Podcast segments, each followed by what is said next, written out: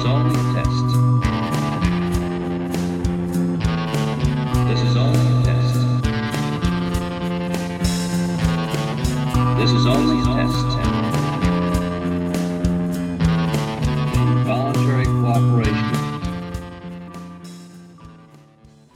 Hello and welcome to the Uncover Up. I'm one of your co-hosts, Nathan Radke, and joining me today in the bunker is, I think, the ghost of Dr. Lee Kunwa.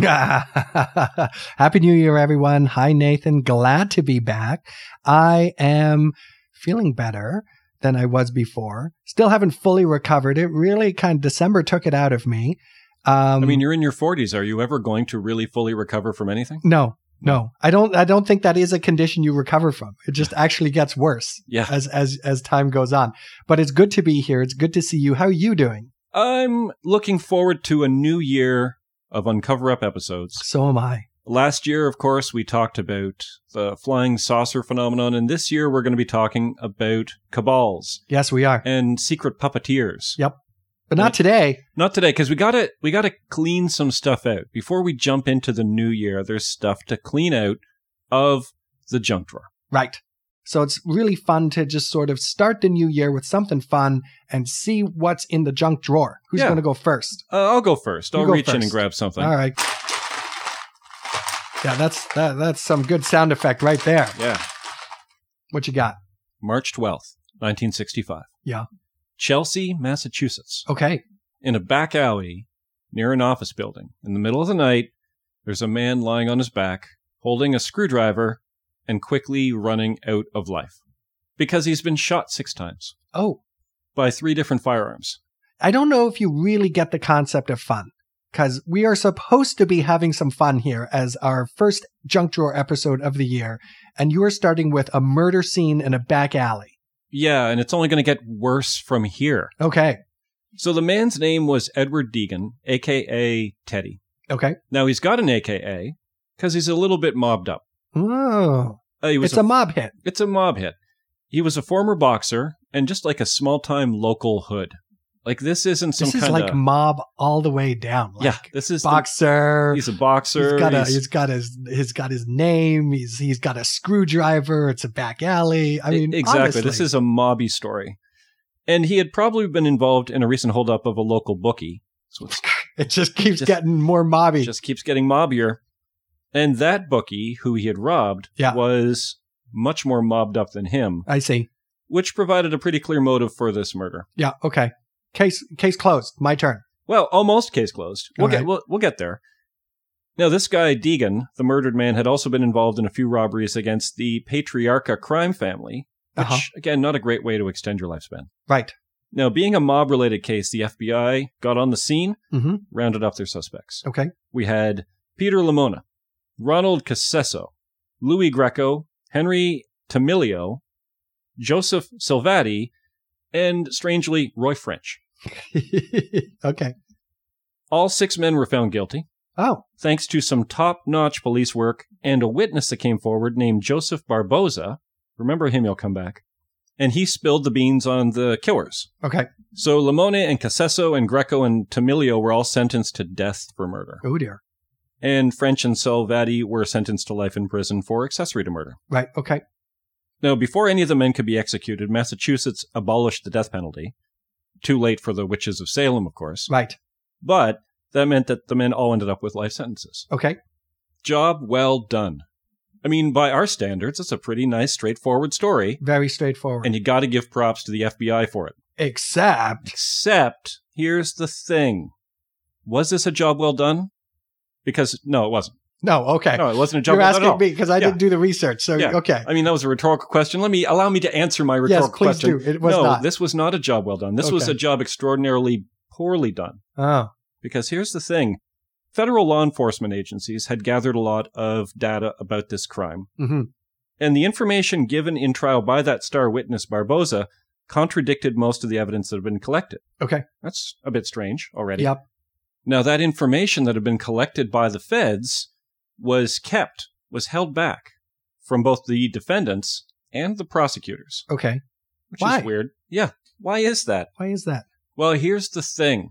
Let's go back to Deegan dying in an alley. Okay.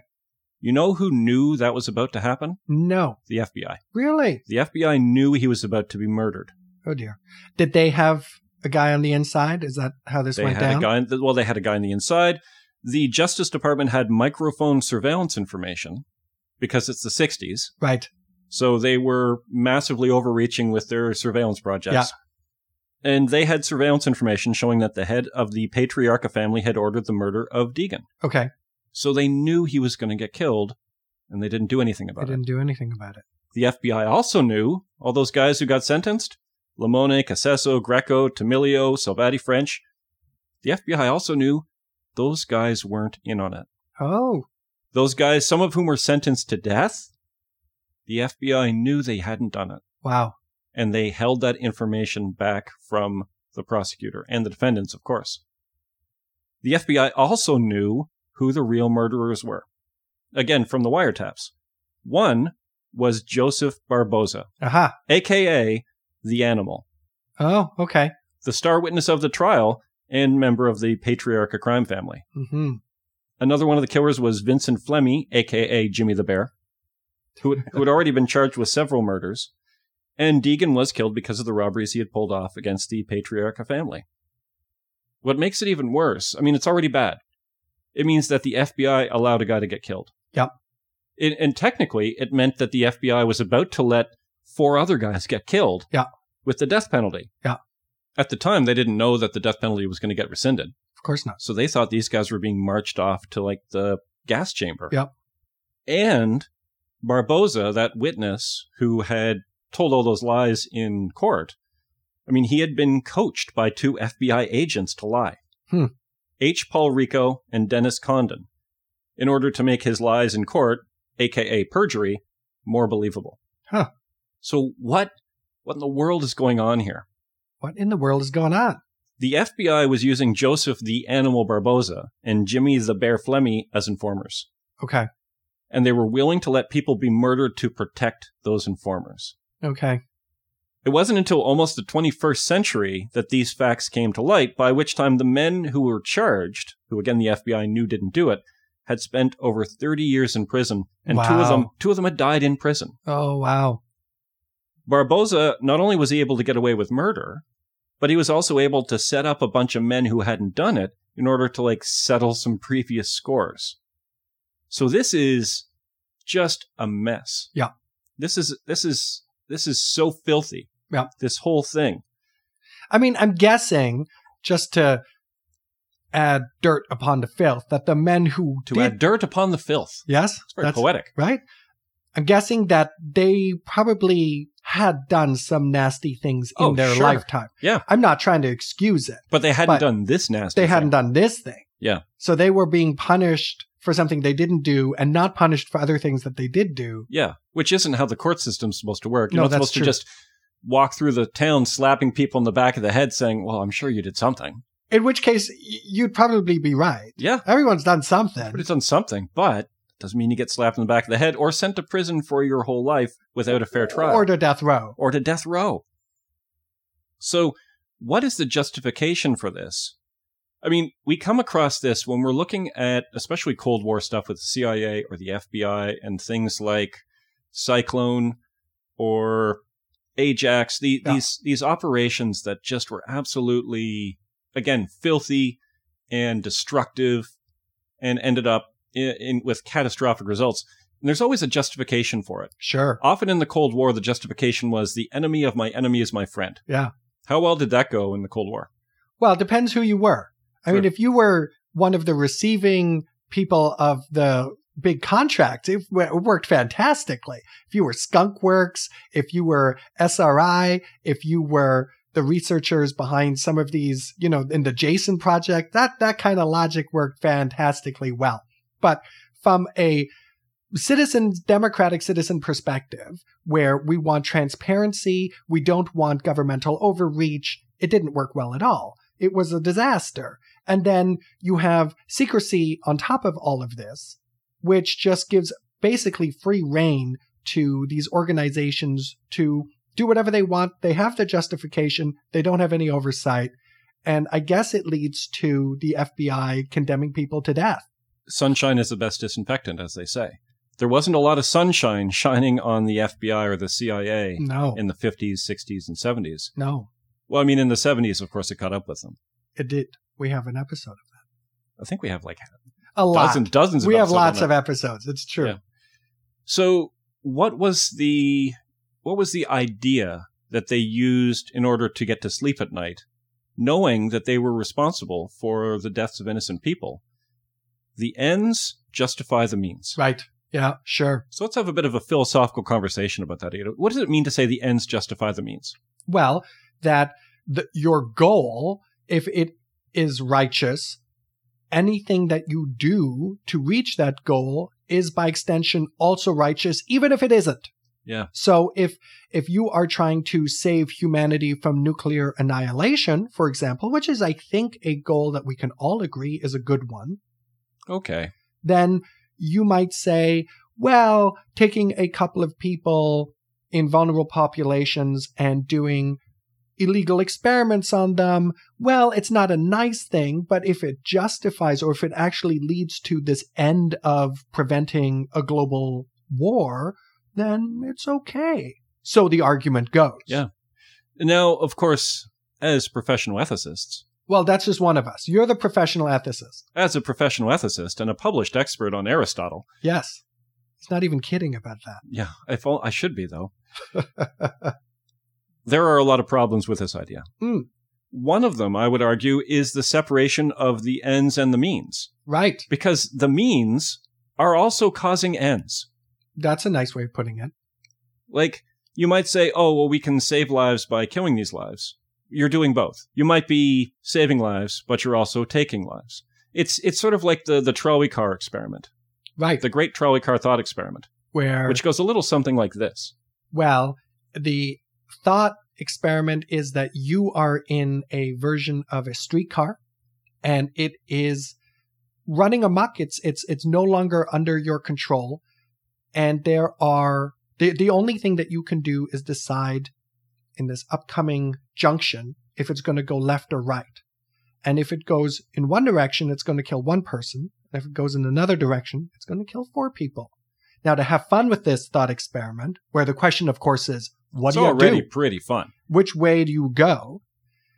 You can you can change it up. You can say, well, if you go in one direction, the person you're going to hit is Mahatma Gandhi. But if you go in the other direction, the people you the four people you're going to hit are all school children. You know, stuff like that. Like you can you can add some A flesh little, to a little this. flavor to it, a little spice. Right? Or you can change it. Maybe it's going to be Stalin that you hit. Yeah. Four people you don't know and one person that's really close to you. Right. Yeah. You Uh, know, and I the mean, question is, what do you do? And it's a, it's kind of an impossible answer, but I and kind of a great party game. yes, for you, this should, answer should be super easy, right? Kill one person instead of four. It's a false dilemma. In the case of the streetcar, yeah, you only have two options. That wasn't the case with the FBI. They didn't Right. have they didn't have a switch that they could pull. This is more like I'm driving down the street. I could run over four people. I could run over one person, or I could not run over anybody, Mm. or I could park the car. That's the thing about this. That's what makes this different from the trolley car. The trolley car is set up artificially so that you are forced into a choice between two undesirable consequences. That wasn't the case with the FBI here. There were other ways they could have handled this, Sure. and they did not. And in the end, uh, Barboza was murdered in California in 1976 Okay. there was the two FBI agents who were behind this. H. Paul Rico, he died of natural causes in 2006 while facing murder charges for a separate killing. Yeah. And FBI agent Dennis Condon died at 85 in 2009. Okay. So this is an example of the kind of logic that was used for programs like COINTELPRO for things like the Tuskegee syphilis experiment. Mm. For for any of these wildly unethical, terrible decisions that were made, so that they could get to sleep at night, they could tell themselves, "We're doing this for the greater good." Sure. I disagree from a utilitarian perspective. I don't think that these things did go on to some kind of greater good. Hmm. I don't think COINTELPRO did. I don't think this program did. I certainly don't think the Tuskegee syphilis experiment did. Hmm. And so it's one thing to say, oh, yes, the ends justify the means is sort of like a, a way of covering your ass. But so often it's simply not the case. Yeah, you're probably right. And I would fully agree with you.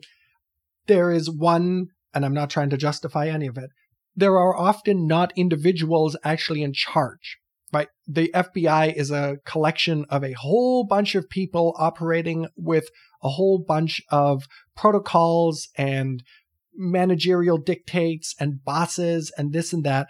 And each of them makes just sort of like a little decision often. Now, again, I'm not trying to get anybody off the hook. I too would look at the whole institution and say, that's outrageous.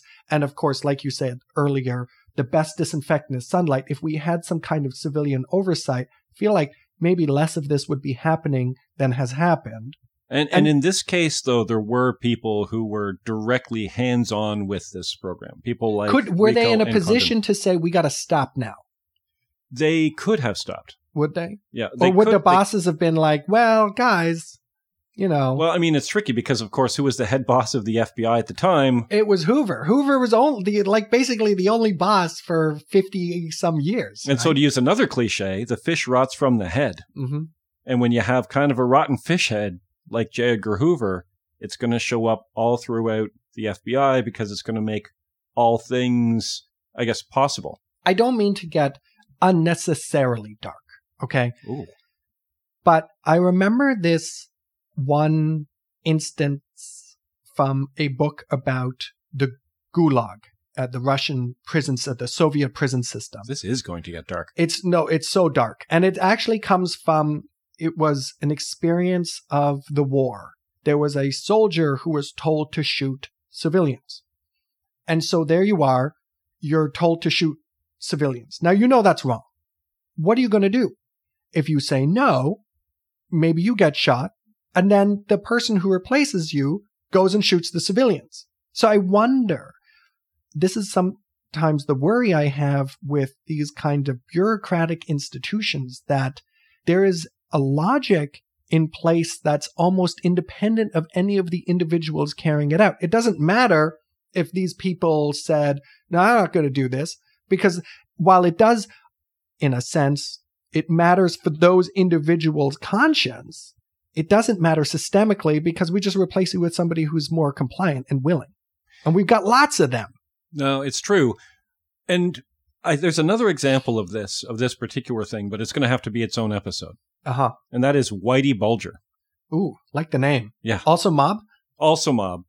They got the best nicknames. So this is this is got a lot of the same characters in it, and we'll do an entire episode where we look into these questions. Are people responsible? Is this just hey, I'm in a bureaucracy, I'm doing my job. If I don't I mean, do it, look, someone else is going to do you it. are responsible in some way, but the outcome nonetheless is the same whether you take responsibility or not. And they were behaving like extra legally. Later on, when this came out, the prosecutor says, "Well, this is an outrage. Mm. If I had been told of this information, I wouldn't have been prosecuting these guys who were innocent of this crime." Right. See, there's a there's an example of somebody who doesn't have the information Sure. To be able to make the ethical choice. Mm. But people like Rico and Condon did have that information. Mm. And like I said, we'll come back. We'll talk about the Whitey Bulger case, which is kind of like an even longer, even worse version of what happened here with Deegan. Because a- with Bulger, he killed a lot of people. So it's it's the story's a mess. The people in it are all messy and gross, and then our our ethical conclusions are also a mess. Exactly. We start at it's a the good year- start. it's a Good start to start. the year. The thing is, sometimes with people in positions of power who don't have oversight or accountability, it isn't a question of figuring out what's right and doing that thing, or being confronted by a no win situation and choosing the action that causes the least harm. It's more like it's a matter of figuring out what you want to do, regardless of what's right, and then retroactively justifying your actions. It's why oversight and accountability are so crucial to help prevent this exact sort of thing from happening. So now let's, let's see. Here, you reach in and grab something. All right. Uh oh. Uh oh. I got two things. I'm going to let you choose. Ah. Do you want one that's going to make you mad or one that's going to make you really mad? Well, really mad. Really mad. Okay. You know how frustrating it is to get scam calls or scam emails? I mean, the calls are the worst, Yeah. right? And Oh, it's funny you say that because that, that reminds me. I just got called. Apparently, my social insurance number was used in a crime. and right. There's a phone number I have to call, and Right. I give them all my. If I give them all my credit cards, yes. then they can test those credit cards to make sure that they weren't also used in the crime. So remind me to do that after this episode. Exactly. So that's the kind of thing that we're talking about right now, where people, of course, all our listeners have had some experience of this. Certainly, there's the Nigerian prince email scam. That was a Oh, that was no, an a old scam, too. chestnut from Oh, a long no. time ago. In more updated versions, of course, uh, people are called and told that there's been a purchase, say, on Amazon. Somebody has purchased a really expensive phone using your credit card, and you need to call them in order to get a refund. And then you go through these steps. Or if you were involved in crypto, that something has happened to your crypto wallet and now you need to call in order to ensure that your money gets refunded or doesn't get drained or something like that. So right, but then in the process of that, you have to provide your account number and your passwords to make sure it's really you. Right, exactly. And of course that's the that's the scam because what you're doing is you're talking to somebody on the other end who is not working for Amazon or not working for Microsoft or not working for the crypto wallet or whatever exchange you're you're using. Instead, you're dealing with a scammer, probably part of a very large operation Yeah, they're probably sitting in an office building somewhere in a exactly. cubicle. Exactly. They're doing this day in and day out. They often will target, again, vulnerable members in the population. They'll target the elderly who are maybe as savvy. I don't want to be too reductive here, but you know, maybe are not as savvy about the online community and maybe are more easily taken in. Apparently, with more of the sex based ones where like The catfishing ones. Exactly, like pretending to be an attractive young man or young woman interested in a relationship. Single parents are really good for those scams. So there are certain people who get targeted more than others. People new to the country, immigrants. I mean, we live in such scammy, scammy times. Yeah. Now, if you're like me, when I've gotten these phone calls, I've sometimes done my little tiny bit of revenge justice where I try and mess with them somehow. I mean, obviously it's stupid. It doesn't go anywhere. There are then people online, especially hackers, who, and I don't know how true this is, but they'll post videos on YouTube or TikTok or some other platform where they're actually able to somehow hack into their computers. They're able to Hack into to the scammer computers. hack into the scammers' computers. They're able to see them through their cameras on their computers. The scammers, so the hackers will be able to see the scammers. They'll be able to delete their information, steal their information. And there is, of course, this moment of what the Germans will call Schadenfreude, the, the joy of somebody else's suffering and taking somebody down, and especially because they're a bad person, right? Well, that's the narrative that I've always believed in and and sort of espoused also because I too have done very minor things like one of the it's admittedly really silly but one of the things that I've tried to do is just say yes to everything like even when it doesn't make any sense anymore when they ask you for your bank account you just reply with yes I even went as far occasionally to ask if they were unionized and and wanted to sort of revert, you know Maybe like, start a union? yeah, yeah, yeah. Like kind of hack into their social organization.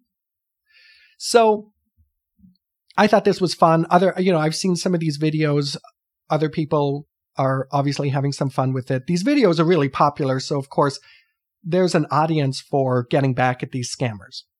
And before I go on, I want to say that a lot of these scammers are just straight up scammers mean spirited scammers or people who are knowingly working in these kinds of industries. Okay. But I discovered something pretty sad and scary. And just a, a shout out to a fun book called Number Go Up by Zeke Faux. It's it's just recently been published. And he is a financial journalist who rides the crypto wave kind of as an observer as part of his investigation, his year long investigation into the cryptocurrency scene at its hype and the NFT scene at its height, he becomes contacted by a scammer, apparently a beautiful young woman who just wants to start a conversation with this guy. Now, he's in his mid 40s. He's married with, I don't know, three children or something.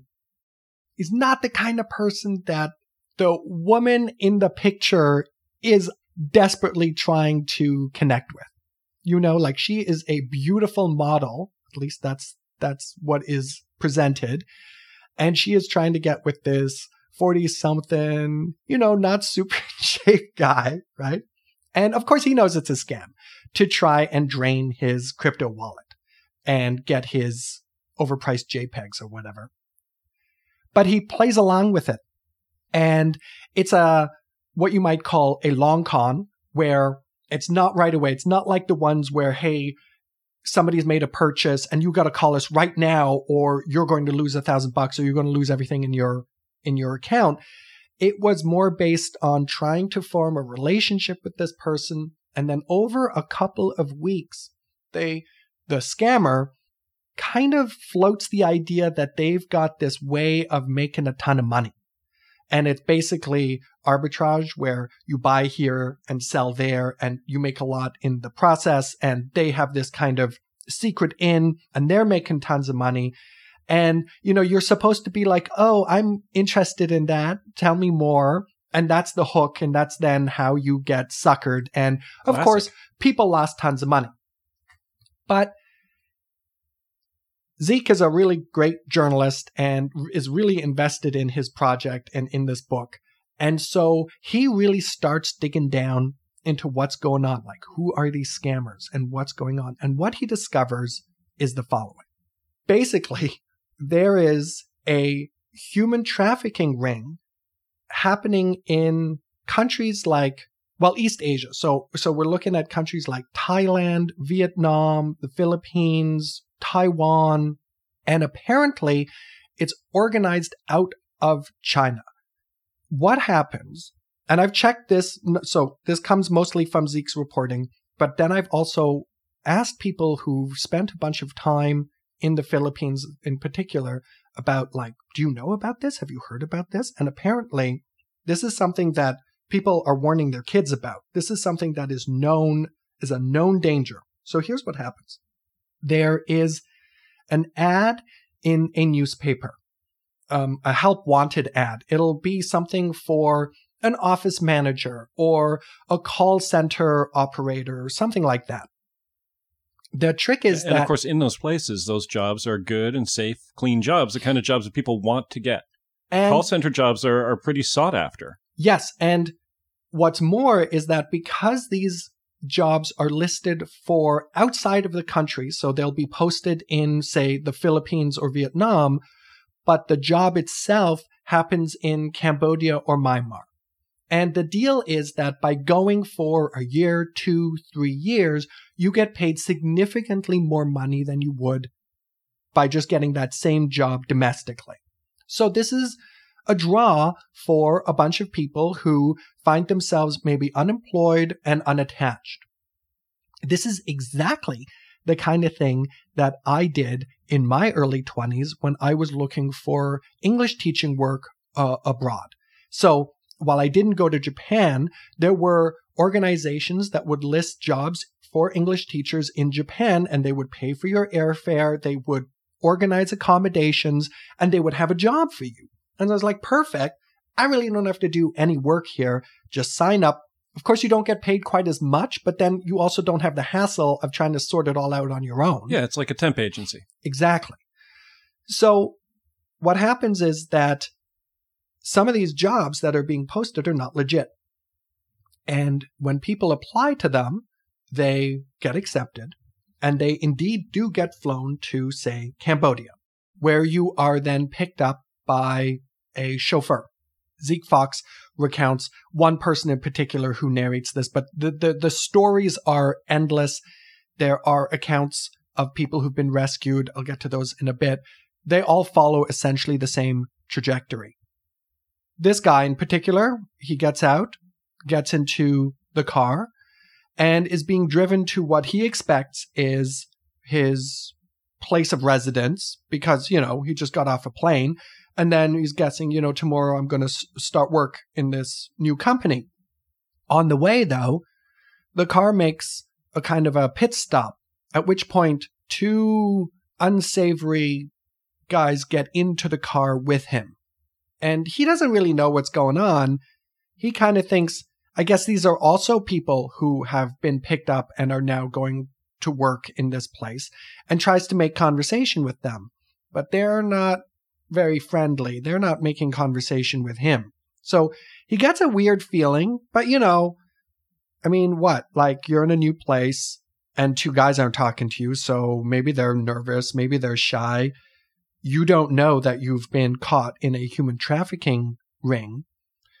So he gets driven to a compound. Now, apparently in Cambodia and Myanmar, there are massive office towers that are completely self contained. They've got basically, they're like a walled community with guards outside. And inside, they have a grocery store, dormitories, offices, which are all call centers with cubicles and computers and phones. Your phone is taken away, your passport is taken away, and you are locked in and you don't get to leave. And you have to meet your quota of money that you have to bring in so that you don't get the living daylights beaten out of you by the guards who are patrolling these call centers. They don't get to leave ever. There's no weekend, there's no outdoor time. You work, you go to bed, you wake up, you have a shower, you can go to the grocery store inside the compound. That's it. You don't talk to anybody else. And apparently, it's even worse than that. Apparently, now, of course, we don't have much access to life inside these compounds because once you're in, you tend not to get out. The few people who have come out have told these really harrowing tales, including of murder, where people were thrown off the tops of these buildings and bodies have apparently been found sort of just outside the perimeter of the compound. And this is apparently all being organized by gangs that are profiting immensely off of these scam calls. So crypto is involved, and there is a way then, I don't know enough about crypto to really be able to explain how this works, but apparently there is a way of anonymizing crypto. So you through a complex process believing that you're going to get rich on you know the receiving end of the scam you you fall for this and then you go through the mechanisms of transferring 500 1000 10000 dollars over to a person you think is kind of your lover and in doing that they you have to turn it into crypto they get that crypto and then they're able to anonymize it and turn it into American dollars on their end.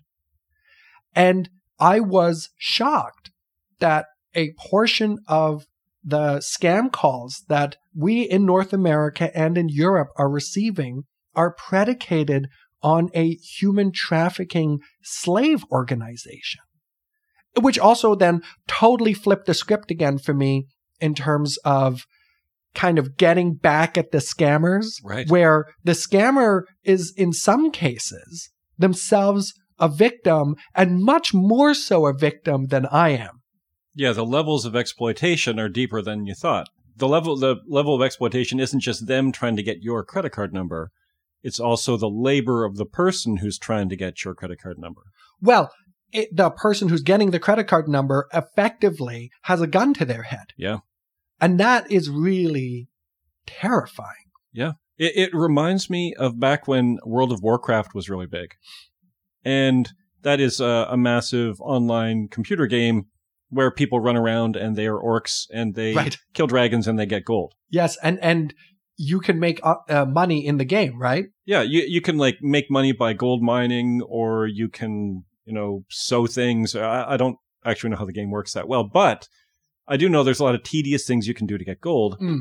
and also there is an exchange where you can sell that gold for actual currencies. Right. And of course, it turned out that there were Chinese prisoners who were forced to play Warcraft like 12 hours a day. Right. And if they didn't make enough gold, which would then be sold to American players, Right. if they didn't make enough, again, there was a danger that they could be beaten. Yeah, Yeah. Yeah. it's exactly like that. And I was really surprised that apparently also according to the author, this is basically the one of the very few actual uses of cryptocurrency.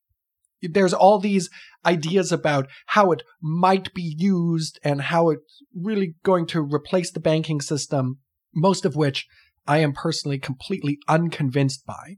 But you could say, well, okay, where are the receipts? Like, how is it actually being used right now, today?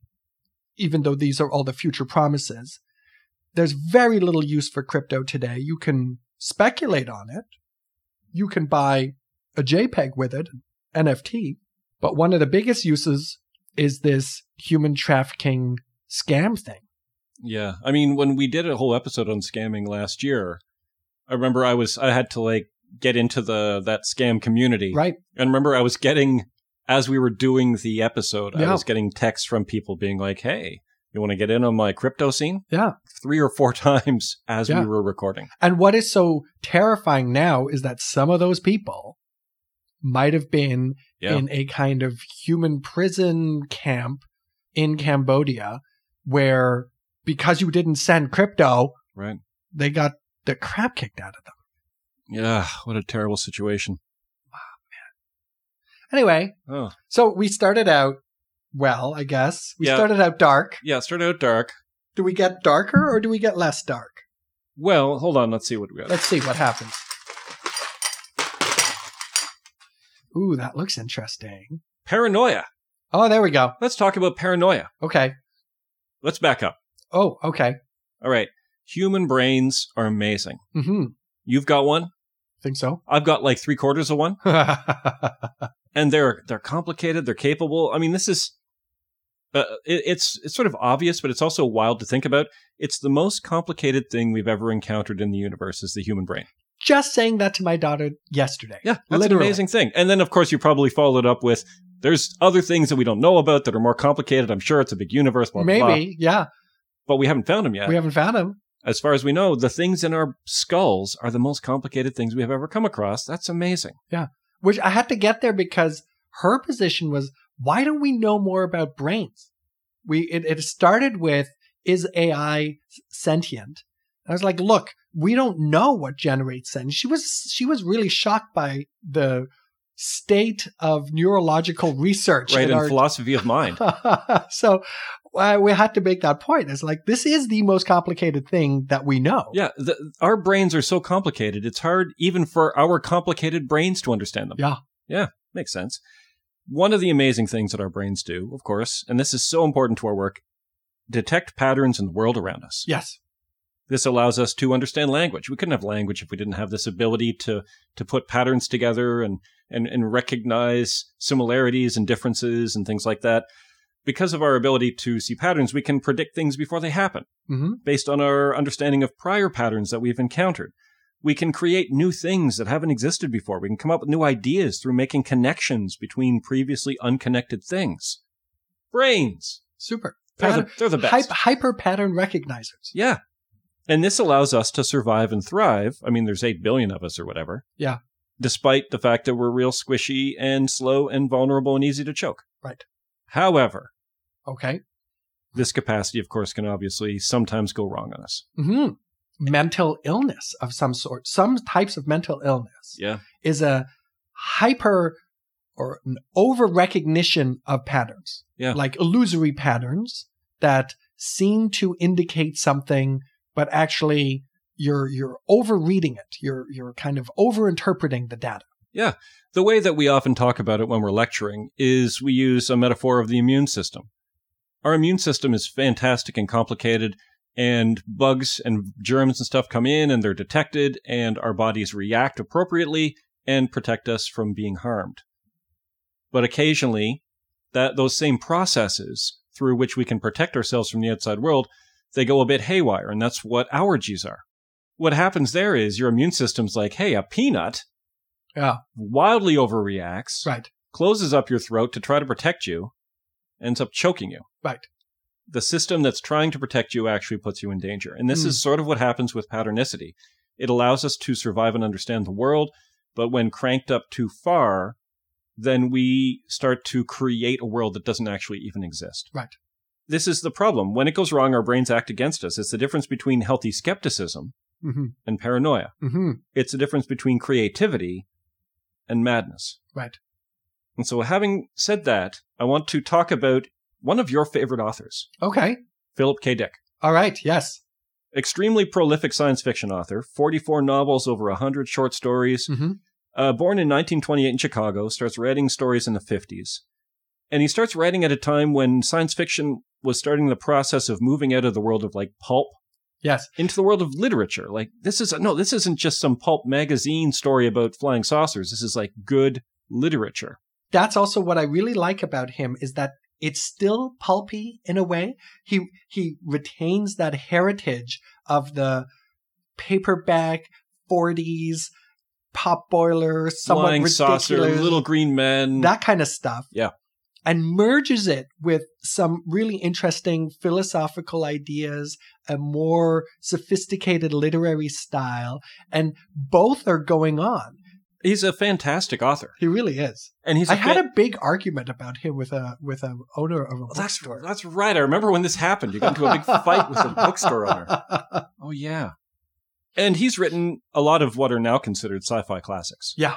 A Man in the High Castle. hmm Yeah, a lot of the stuff has been turned into TV shows or Yeah. movies. Well, it's very very filmable. hmm Uh, because his ideas are so interesting. Yeah. Because of his ability to take new ideas and synthesize them and put things together that you wouldn't ordinarily have put together and his ability to see patterns. What was Android's Dream of Electric Sheep was Yeah. turned into what film? And so as a person who has, even by human standards, a pretty impressive brain, Philip K. Dick is including all these sort of fascinating themes in his pulpy works. Metaphysical ideas about the nature of God and the universe, philosophy of mind ideas about identity and consciousness, uh, epistemology, the study of knowledge, things about virtual worlds. He was a real pioneer in this idea of the virtual world, uh, the, like a world of illusions where you're sort of interacting with things that aren't there, but they feel there, and you can't tell what's real and what isn't real. Yeah. He's talking about politics and totalitarianism Blade author- Runner, by the way. Blade Runner, yeah, that was That's him. uh, that's Electric Sheep. Yeah. That's what Electric Sheep was turned into. so this guy's a giant in the sci-fi world. Yeah, yeah, he's huge. and, Like, you have- you and deservedly. Yeah, and you have like you've seen his works. Yeah. They are out there. Even have, if you don't know you have. You have. exactly, exactly. here's the thing he's also an interesting study in this question of at what point does creativity become madness at what point does skepticism become paranoia Yeah, well, I wish you had told me this was coming because I did a bit of a well, was it a deep dive? I got very interested in the purple light. So Philip K. Dick, the person, has complicated relationship with Christianity. He's certainly not a Christian in the very traditional sense. He's not going to church, but there's a moment in the 70s where a beam of purple light becomes manifest to him. And he has an engagement with it where he starts to believe that it is providing revelation Yeah. of some sort to him. And his books after he encounters the purple light they get Yeah, weird they take a re- they take a real Like, turn. they get they get like it's a different universe that you enter now. they, they become much more creative. Yes but also maybe they become more mad yeah i would say so and there's a there's a lot of reasons why this happens to Philip K. Dick, but also there are as this is happening, there are people saying, "Okay, is this genius or is this madness?" Yeah. and it gets even more complicated than that because he's at a he's living in a time period and a place, America during the Cold War, right where we could be oh asking, i know where this is going we could be asking, "Okay, so what is what is paranoia? Can you be paranoid in the Cold my War?" My favorite author meets your favorite author yeah, eventually this story is getting to my favorite author taking on your favorite author. who i'm also really coming around to because the Cold War was a time where something like MK Ultra, if somebody said, "Hey, the CIA is experimenting on their on my mm-hmm. brain," you might dismiss that as paranoia, Right. when in fact it was actually possibly true. Possibly. Possibly. Well, that's the weird thing about paranoia is that, you know, sometimes you can be paranoid about the thing that's actually happening. Yeah. Sometimes the thing is actually happening, but to somebody else. Yep. It's a mess. Oh, it's a mess. And this is a mess. This story is a mess. Because uh, I mentioned that one of the things he was interested in was authoritarian governments. hmm He was an anti authoritarian. Yep. And he claimed to have some direct experience as a person, not in fiction, but in real life with government overreach, since he claimed he had become a target of the CIA Operation Chaos. Really? So, what? No, Chaos, somehow we haven't talked about this yet in the episodes. Chaos was a CIA program, a domestic surveillance program, starts in the late 60s. It's kind of almost identical to the FBI COINTELPRO. Mm. So that's bad Not good. because COINTELPRO sucked. Yep. COINTELPRO was a massive overreach. That's the one where the FBI is trying to convince Martin Luther King Jr. to kill himself. Yep. It's the one where they In- sort of convinced Jean Seberg to take her own life. Yep. Like this was. And those are like the highlights because there was then Lowlights. all the rank and file of people, activists engaged in political reform, expressing very legitimate grievances about the Vietnam War, about civil racial rights. inequality, civil rights, whatever. And they were being seriously messed with. Yeah, by the FBI and by the CIA. Right. With Operation Chaos. Mm. Great name, though. Yeah. You got to give them credit for that. Fantastic name. Now, the CIA isn't even really supposed to be spying on Americans on American soil. Yeah, no, not just a little bit. Like they're totally not supposed to. Yeah. That's why you have the FBI. Yeah. They're, Like, they're that's also why su- they don't get along. That's why they don't get along. Yeah. J. Edgar Hoover was, he comes up again weirdly. He was not happy about this because he was actually there during the creation of the CIA. He was like, no, no, this is clearly a Stepping on my for the- toes." exactly the, for the FBI here. Yeah. We're the ones that are supposed to be out of control and spying on everybody. what are you guys? You new kids on the block. We've been out of control for a while now. So, to give you a flavor, this is from a 1968 CIA internal memo. HQS is engaged in sensitive high priority program concerning foreign contacts with U.S. individuals and organizations of the radical left. Included in this category are radical students, anti Vietnam War activists, draft resistors, and assorted new leftists. hmm The objective is to discover the extent to which Soviets, Chicoms, I don't even know. Chinese communists, Oh my goodness. Cubans, and other communist countries are exploiting our domestic problem in terms of subversion and espionage. Of particular interest is any evidence of foreign direction, control, training, or funding. Yep. So this was a, this is a real program. Which annoyingly, though, was also actually happening. Yes, also true. Yeah, there there actually was subversion and there was espionage. Yeah. The problem and and, there, and, and, and like the Soviet Union was actually running the Communist Party. Yeah. Like the American Communist Party. That's where they got their money from. They didn't know, but that's where they got the money from. There was direction given, and and that wasn't just the only way that they were being manipulated. So, to sum up, if I may, we have Philip K. Dick, who may or may not be paranoid. I'm going to make the argument that probably he was, Sure. arguing that he is the target of this ridiculous sounding program, which is real, Right.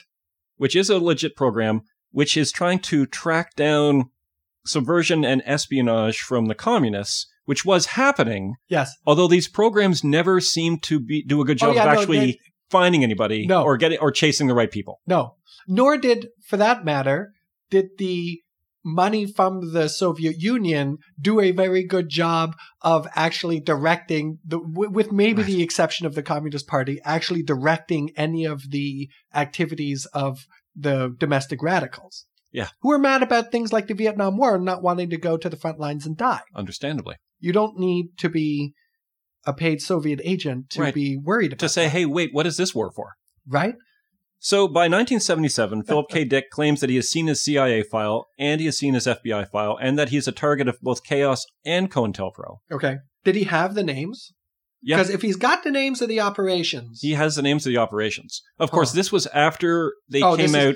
Oh, Seymour oh. Hersh had been doing his Oh, oh investigative oh, okay, work. Okay, okay, okay, okay. So, as to whether he was a genuine target, that's harder to say. He has he's got a weird relationship with the FBI and the CIA Oh, okay. because actually, I mean, part of what makes Philip K. Dick such a brilliant writer, he, he can see patterns and connections where other people might not. But there's always then that question: Is he seeing patterns that aren't really there? And I think that for Philip K. Dick, that line gets crossed a lot. Mm-hmm. In 1972, he writes to the FBI saying that he had been approached by a representative of a neo Nazi organization who wanted him to start putting secret signals in his novels. Huh. And he told the FBI that, in his opinion, there was another science fiction author who had clearly also been approached and was following through with it and was putting secret neo Nazi signals in his books. And that, that author was Thomas Disch, Okay. And I don't know him. who I wasn't familiar with either, but he was a huge he was a huge science fiction author. Oh, okay. And probably not secretly putting neo Nazi messages in his books. Right. This is the over recognition. This is the over recognition Right. problem. Uh, there had also been some break ins at Philip K. Dick's house, and he told the police that he thought it might be related also. It's, it's all coming together. Everything that's It's all happening, it's, it's all connected Yeah, to yeah, this. And there wasn't really any evidence for any of it. And so we start to see that his ability to see these interesting patterns is maybe making him more vulnerable to tilting into things like illness. I, I think also contributing to this is copious use of drugs. Oh, okay. What was he using? Because he doesn't strike me like a pothead or No, an no, no. acid freak. I- I- he seems more like a kind of an opioid. It- or it was pharmaceuticals. Yeah, yeah, yeah. Yeah. Uh, and those pharmaceuticals in the seventies, they would Yeah. mess you up. Yeah. and of course, there's a relationship between all of these things. There's a Right, sure. relationship between mental health and and drug use and patternicity and all of these things. Our, our minds are brain our brains are super complicated and they're kind of easy to kind of trip them up a little bit. Another one of the times where I think Philip K. Dick's genius tilts into a kind of madness involves my favorite science fiction author, uh, Stanislaw Lem, who we've talked about before on episodes. Yeah, because yeah, his- yeah, with his the robots. With the robot stuff, yeah. So Stanislaw Lem, after World War II and the Nazi occupation of Poland ended, because Lem is a Polish writer, he's trained as a medical doctor, doesn't want to get drafted into the army, so he quits being a doctor, starts writing in the late 1940s, and runs into trouble almost immediately with Soviet censorship rules. Yeah, I could imagine why. Because a lot, I can't read him without also reading a critique of Soviet bureaucracy. Yeah. Like to me, that is what he is writing about. Yeah, it's one of his main things. Now, The Futurological Congress. I mean, that you could book. just see like him dealing with apparatchiks and you know the kind of the the the weird internal logic. You can never get out of it, and everybody's like everything's fine and just go along with it. And, and it's the same with Memoirs in a Bathtub. Like, Yeah. I mean, he. But here's the thing. Yeah. Because of his early work is realistic. He's telling semi-biographical stories Okay, about his time in working in mental institutions during World War II and things like that. But once he gets in trouble with the Soviet censorship, he says, "All right, I'm only doing science fiction from here on in." hmm and he's going to start hiding all of his critiques in science fiction. Yeah. Kind of like Rod Serling did Right.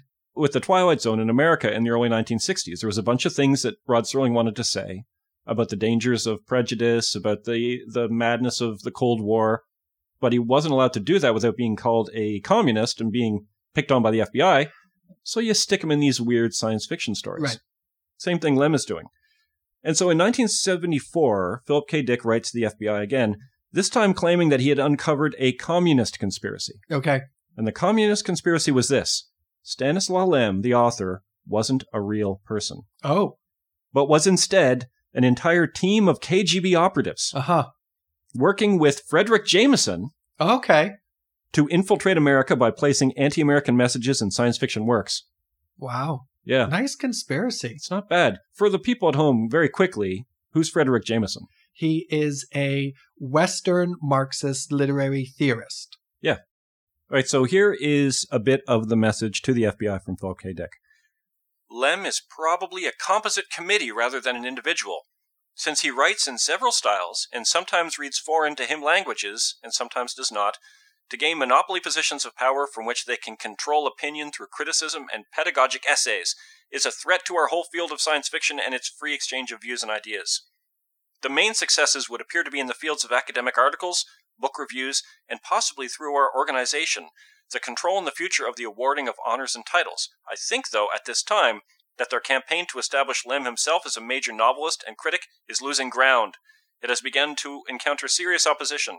Lem's creative abilities now appear to have been overrated, and Lem's crude, insulting, and downright ignorant attacks on American science fiction writers went too far too fast and alienated everyone but the party faithful. I am one of those highly alienated. It is a grim development for our field in its hopes to find much of our criticism in academic theses and publications completely controlled by a faceless group in Krakow, Poland. What can be done, though, I do not know. It reminds me of the joke where, you know, there's this question of who is Shakespeare really? Oh, yeah, right. Was Shakespeare Shakespeare? And the joke goes, well, Shakespeare wasn't Shakespeare. He was another author by the same name. Oh, it's a good joke. Uh, I get jokes. yeah, no, what's, it's what's what's brown and sticky? uh, stick. Yes, also a good joke. So the problem is, unlike Shakespeare, who was alive long enough ago so that we can maybe ask that question, Mm. Lem is a pretty recent person. Well, he just died in 2006 or Yeah, something. he, he died fairly Like, recently, pretty recently. and he was a public figure, and he definitely existed. Yeah, Also, he was very, as you pointed out, he was very critical of the Soviet system. yeah, which I feel like is very obvious. Yeah, yeah, he's not he's not hiding it. Like i the amazing thing is, it's surprising Lem didn't get in more trouble than he did. The other thing is that, like at this point, I think we can see that Philip K. Dick, this amazing mind who's able to come up with these amazing ideas, his mind is sort of working against him at this point. What? When is this? This is the mid seventies. Yeah, I think that's around the time he sees the light too. Yeah, I think he sees the light in 76. yeah, and so it is, I think, a bit of a cautionary tale. Hmm.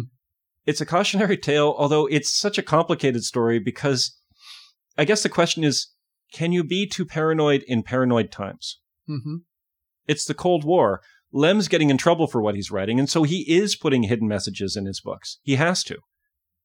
Philip K. Dick is talking about how he's being surveilled and people are like trying to read his mail and, and bugging his phone at a time when the CIA and the FBI are doing those things to innocent people. Where is the where is the paranoia? Where is the skepticism? Where do we draw the lines? How are we supposed to get through these times, these bizarre times, while holding on to enough of our sanity so that we don't topple into madness and over pattern recognition? How do we do it? Because this is our whole lives. This is our whole job.